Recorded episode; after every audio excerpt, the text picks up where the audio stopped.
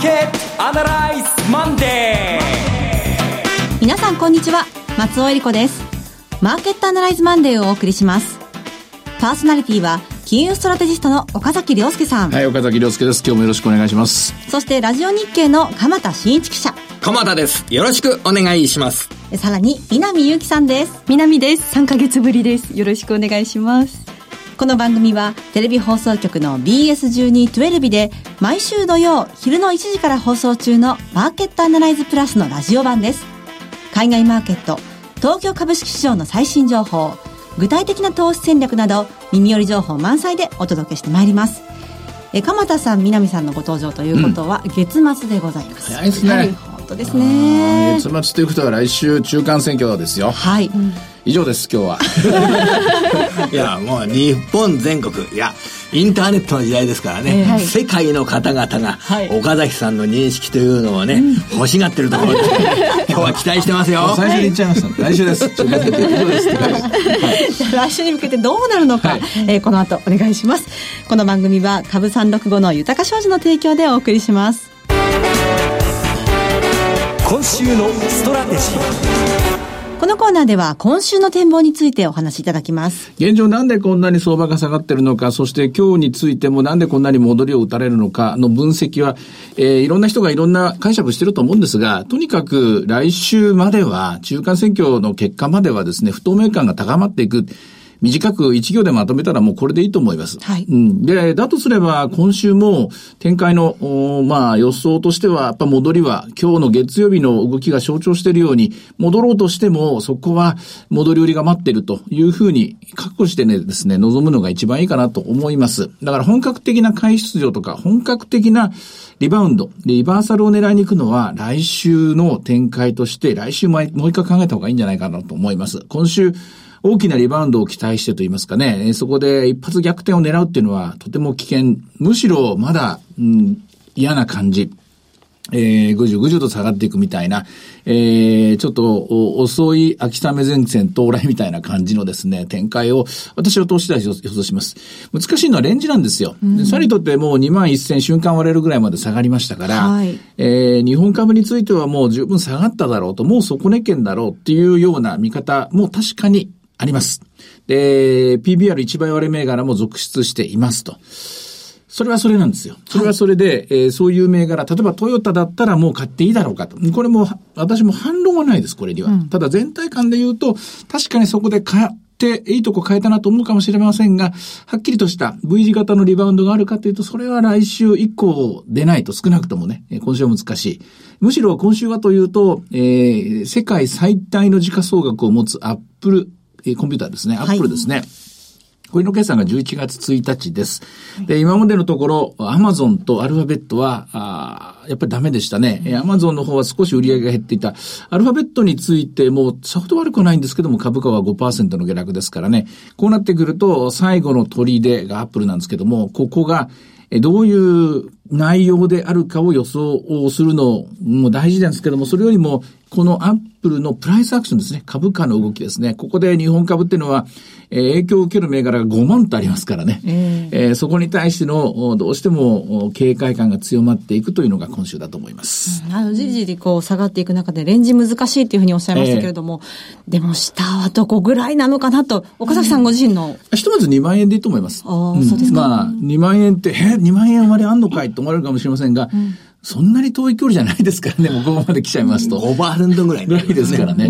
で、あとあの、えっ、ー、と、アメリカで言うと SP500 がザラバベースで、えー、高値からの10%超え、10.3ぐらいですかね、調整局面入ったということが先週一応確認されたんですよ。で、なぜ秋雨前線のような展開になるかというと、とはいうものの、ボラティリティ、今日も日本のボラティリティ、えー、ボラティリティインデックス上がってますが、さほど上がりきっちゃいないです。本当のセリングクライマックスっていうのはもっとボラティリティが上がりますから、まだ売り切れていない、下げ切れていない、もっと言うと投げ切れていないっていう展開だと思いますから、ですから、まあ、ざっくり数字で言うと2万円。で、時間で言うとひとまず来週ので、まあ今週いっぱいって言いましょうかね。ねもう、まあ下がった状態で、えー、中間選挙を迎えるっていうのは、2年前の大統領選挙の時もそうでしたからね、下がった状態で選挙を迎えて、で、トランプ大統領誕生して大きく下げて、それをきっかけに大きなリバウンドに入っていったと。うん、あの、えー、もう一度夢をもう一度っていうパターンもあるかもしれませんが、ただ、いずれにしてもそこの戦略を考えるのは来週でいいと思います。うんで、来週僕出ないんで、今日聞きたいんですけど、ほら、共和党の、あの、上院は共和党が過半数を維持するっていうことで、大体この改選の3分の1が改選しますけど、その改選が、民主党の改選が多いんで、おそらく上院は共和党が過半数をキープするだろうっていうのが一般的な見立てらしいんですよ。で、この下院、下院はあの日本のあの衆議院選挙みたいなもんですよね。で、ここがどっちになるかわからない。で、このねじれ現象になった場合、えー、上院、えー、共和党があのメジャーな勢力。で、下院は民主党があのメジャーな勢力になった場合、これで株価の反応ですとかっていうのは違ってくるんですか、ね、全然違うと思いますよ。共和共和で上下院とも共和共和が取れば、これはリバウンド入ると、素直に考えてると思います。で、一番日本の政局といいますか、自民党なんかも安心できるんじゃないですかね。つまり、今まで、同活外交といいますか、ここは表のですね、え脅迫量するような、ああいう外交っていうのは結局のところ選挙に勝つための手段であったわけですから、選挙に勝ってしまえば、そこまで振り上げた拳をですね、えー、テーブルに叩きつけるまなくてもいいだろうということで少し緩和されると見た方がいいと思いますね。逆にまあ、えー、ねじれと言いますか、共和民主という形になってしまうと、これ民主党がまたまたさらなるですね、えー、もっともっと強硬にやれよとかですね、あるいはもっともっとサウジに対してのプレッシャーですね。今アメリカという国は実は一つのテーマについては共通見解を持っていて、それはサウジに、サウジアラビアに対しての強硬路線です。なぜかというと、あの国は、アメリカというのは思想的にも統一しないし、宗教的にも統一しない。ただ、人権問題だけは統一しますよね。うん、えー、自由であるとか人間の尊厳であるとか、これは全、全米の国民が共通して大事にしなきゃいけない観念だと思っていると。で、それが、あの例のカショギさんの暗殺事件でですね、惨殺事件でですね、これ、ないがしろにされた、これは許す、許すまじということで、ですから、共和党も民主党もこぞって、そういうサウジアラビアに武器なんか売っていいのかと政府が今詰め寄っているわけですね。で、これを受けて、ロッキード・マーチンの株価も昔の、えー、グラマンの株価の、今はノースロープつったかな。それから、例えばレイセオの株価ものすごい落ちてるんですよ。えー、これは、あの、みんなの解釈の逆のとこです。みんなの、人々の解釈は、これ、地政学上のリスクが高まる、えー、軍事衝突あるかもしれない。だから、えー、軍事関連株買いなんだって日本では、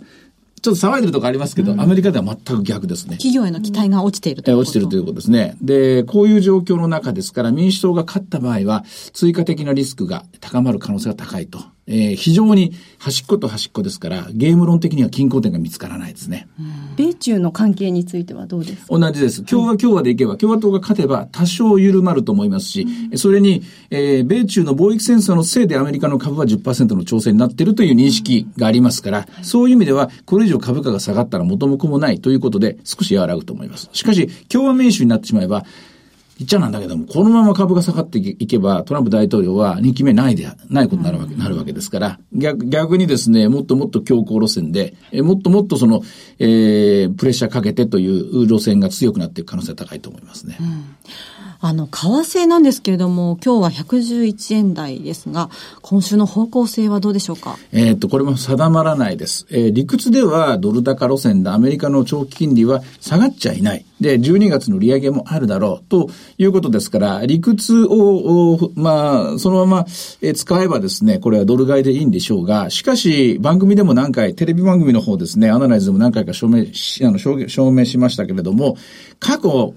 えー、っと、40数年間の変動相場制以降の、で、長い長い歴史を紐解いても、アメリカのドル高っていうのは、利上げからだいたい3点ぐらいで賞味期限切れちゃうんですよ。で、今回の場合は2015年の12月から利上げ始まってますから、もう3年です。という観点に立てば、私は118円という、え現在の15年の12月以降のドル高のピークはもう超えられないと。かといって、じゃあ円高になるんですか ?100 円になるんですかって、そこまではまだいかないと思います。ですから、え、どうもこれは、ああんまりこう方向感ないなと。ただし、アメリカの株が下がっていく。で、ただし、12月の利上げが最後になるかもしれない。ただし、これ FRB の中でも景気に対しての警戒感が出てきたとなると、急激に今度は円高が進む可能性がある。これ両方、両方の、えー、進み方をですね、イメージしておいてもらった方がいいと思いますね。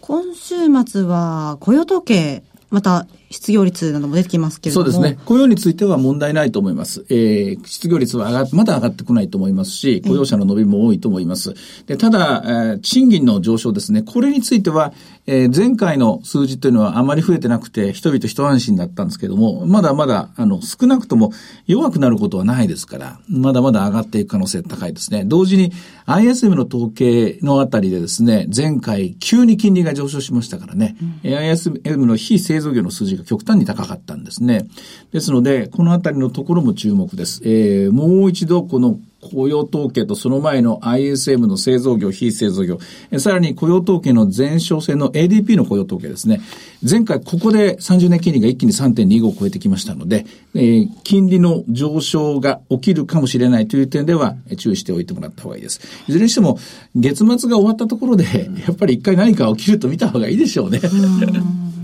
あの、その ISM の指数と、その後の FOMC がまたこれが中間選挙と重なっている部分なんですよね。その、それで、えー、企業心理が結構落ちてるっていうようなことが確認されて、あの、12月の利上げの可能性がぐんと低くなるとか、そういうことがマーケットで起こるってことはこれありえますかね？えー、株価の下落幅がダウントレンドと認定される20%、つまりここからと10%の下落をした前は、場合は FRB は一旦消去する可能性はあると思います。しかし、そこに至らなければ、これ結構そういうアメリカっていうのはこの、えー、レッテル付けといいますか、こう、えー、カテゴライズをさせるって言いますかね、こう、判定するの重要なんですよ。結構頭固いですから、アメリカ人っていうのは。で、2割下がらなかったら、あの、利上げは結構すると思いますね。いや、まだまだ、えー、その、2割は届いてませんもんね。えー、まあ、何でもそうだけど、こう、原理主義みたいなものがあるんですよ。その、ファンダメンタリストみたいなもんですけども、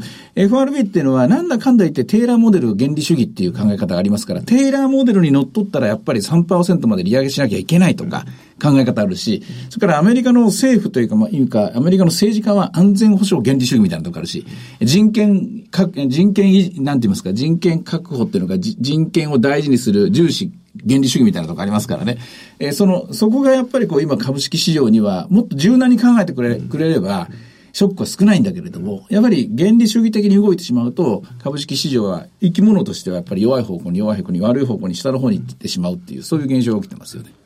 で売買の結果決まるその長期金利。これが株価の下落に対してあんまり利回りが下がんないようにも見えるんですけど、そんなことないですかね？だと思います。今の私は、あの、今、私は今の、えっ、ー、と、アメリカの長期金利の上昇というのは、先を読むということよりは、えー、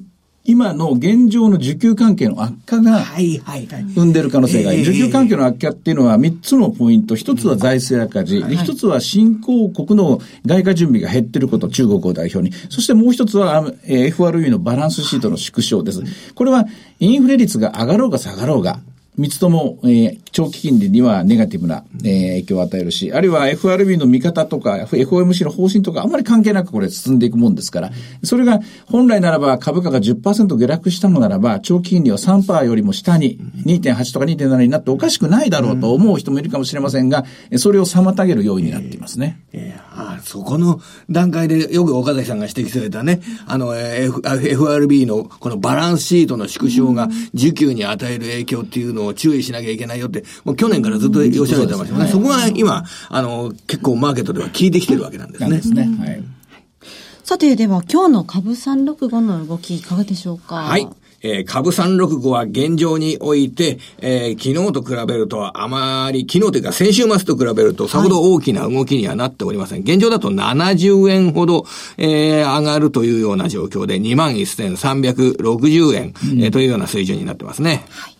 さあ、岡崎さん、総じて、今週の攻め方、お願いします。えっと、まずですね、あの、戻りのレベルというのをいくつか見ておかなきゃいけないんですね。で、やっぱり2万2000円っていうのはちょっとき、重く、重くなってきたなと思いますね。はい。2万2000まで戻る展開の中では、今朝もありましたけどもね、2万1500円でも売り物出てきましたから、そのあたりは売りを意識されると思います。もちろん、えー、今日、ニューヨークが戻ったりしてですね、あるいはアップルがすごくいい決算を出して戻る局面があるかもしれないので、あまり売り、お急ぎすぎちゃいけないんですですけども、1週間をかけて戻りの水準は先週の、うん、まあ、高値とかですね、あるいは今日月曜日のもういきなりつけてしまった高値とか、この辺より上は売り水準なんでしょう。で、逆に買い戻す水準としては、とりあえず2万1000割れたところで先週はコツンときた感じですから、うん、そのあたりのところを拾っていけばいいでしょう。ただ、買いから入るのは危険だと思います。わ、うん、かりました。はい。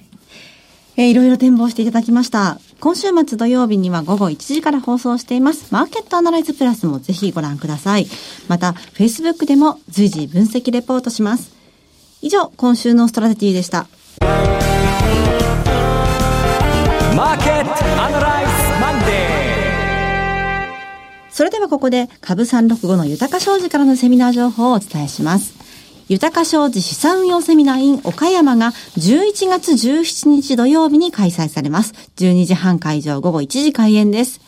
第1部は、江森哲さんによる2018年注目の貴金属エネルギー価格の行方と題したセミナー。そして、江森さんと大橋弘子さんによる特別セッション。日経平均で資産運用、クリック株365の活用術とはが開催されます。第2部では、岡崎さんの株式セミナーがございます。会場は TKP ガーデンシティ岡山カンファレンスルーム 4i です。ご応募は豊か商事お客様サポートデスク。フリーコール0120-365-281 0120-365-281です。受付時間は土日祝日を除く午前9時から午後7時です。なお、会場では取扱い商品の勧誘を行う場合があります。続きまして、毎週土曜日午後1時から放映中の BS1212 マーケットアナライズプラスからのセミナー情報です。次は広島での開催です。題して、リアルマーケットアナライズ 2018in 広島、12月1日土曜日。会場は JR 広島駅そば TKP ガーデンシティプレミアム広島駅前ホール 3A です。BS1212 のマーケットアナライズプラスのホームページからリアルマーケットアナライズの応募フォームにご記入いただくか、お電話でご応募ください。電話番号は0120-935-159、0120-935-159です。通話料無料、自動音声応答サービスにて24時間ご応募を受けたまっております。くれぐれもおかけ間違いのないようにお願いいたします。また、応募はお一人様一回限りでお願いします。個人で複数応募いただいても無効となりますのでご了承ください。締め切りは11月20日火曜日です。えー、広島の皆さんもちろんですが、山陽、山陰、四国の皆さん、ぜひご応募ください。以上、BS1212 マーケットアナライズプラスからセミナーのお知らせでした。さて、いつでも全国無料の放送局 BS1212 では10月3日水曜夜8時から昭和を代表するあの大人気ホームドラマ時間ですよ第2シリーズを放送中です。下町と山の手が同居しているような東京五反田にある風呂や松の湯で繰り広げられる人間模様。家庭に内風呂も増え少なくなる銭湯。裸と裸の付き合いとともに希薄になりつつある人間性の回復をテーマに、笑って泣いて人の心と心の触れ合いを描きます。ぜひご覧ください。チャンネルの見方がわからない方は、視聴者相談センターへお電話ください。オペレーターが視聴方法をわかりやすくお教えします。03-5468-2122 03-5468-2122 BS1212 視聴者相談センターまで。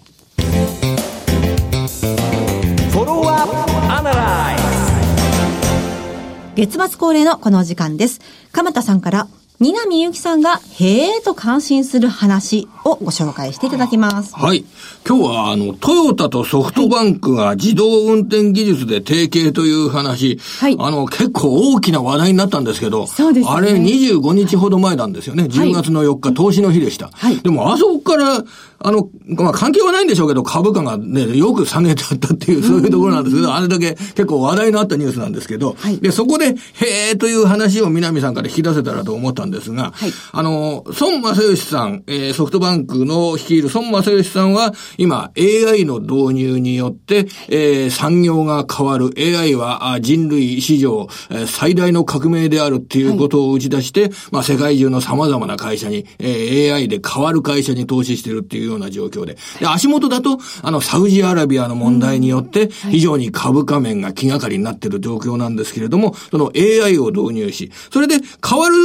業界で代表的なものが、モビリティ業界であると。えー、自動車の移動ですとかが、まあ AI の導入でいっぱい変わっていくよっていうことで、えそこにを重視していた。で、一方で、トヨタさん、トヨタ社長、トヨタのトヨタ社長は、えー、自動車の、まあ、世界最大手ですけれども、モビリティサービス産業に脱皮するっていうことを打ち出して、えー、自動車産業から移動に関するサービスを幅広く展開するっていうようなことをやっていたところ、AI というものが不可欠だというようなあ結論に至り、それで、このお互いが手を結ぶに至ったという状況なんですけれども。はい、モネでしたっけ、えー、モネっていう会社ですよね。あの、MONET って書きますが、はい、これじゃあでもですね、えー、南さんが、へというわけがない。どこでも書いてあるようなこと。で、ここで、えー、へと私が思ったのが、はい、えー、トヨタ社長、トヨタ社長と孫社長が初めて会ったのっていうのは、はい、実は今から20年前だったんですで、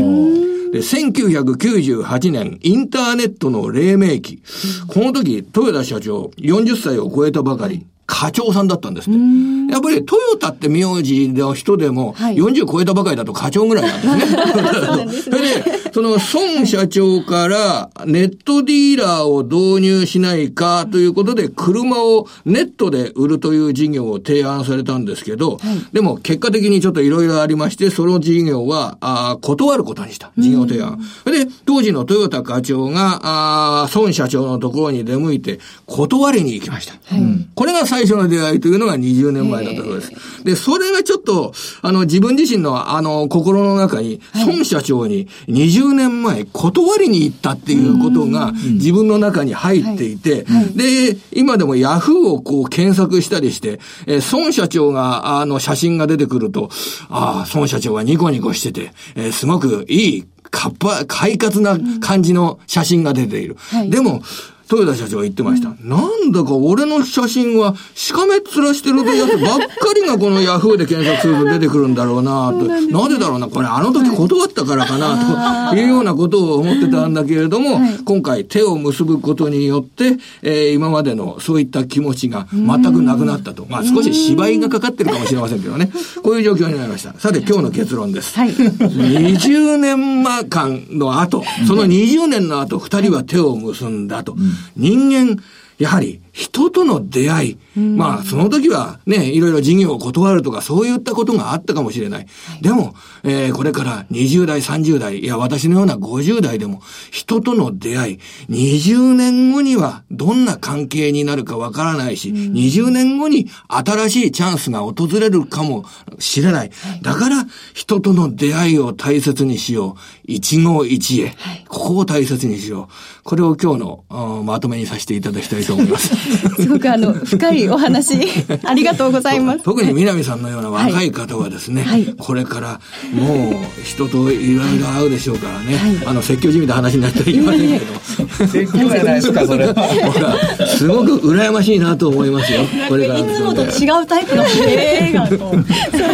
バキ出てまいりました。早く帰りたくなりました。あの、今の話はね、アナライズ、マーケットアナライズ研究所、アナラボにですね、最新コンテンツとして出てますので、みんなあの BS12 番のホームページで見てくださいね。はい。はい、ありがとうございます。えー、さてマーケットアナライズマンデーそろそろお別れの時間です。ここまでのお話は？面白かったですね。鎌田さんの話、岡崎良介でした。鎌田新一と南祐希。そして松尾恵里子でお送りしました。それでは今日はこの辺で失礼いたします。さようならこの番組は株三六五の豊か商事の提供でお送りしました。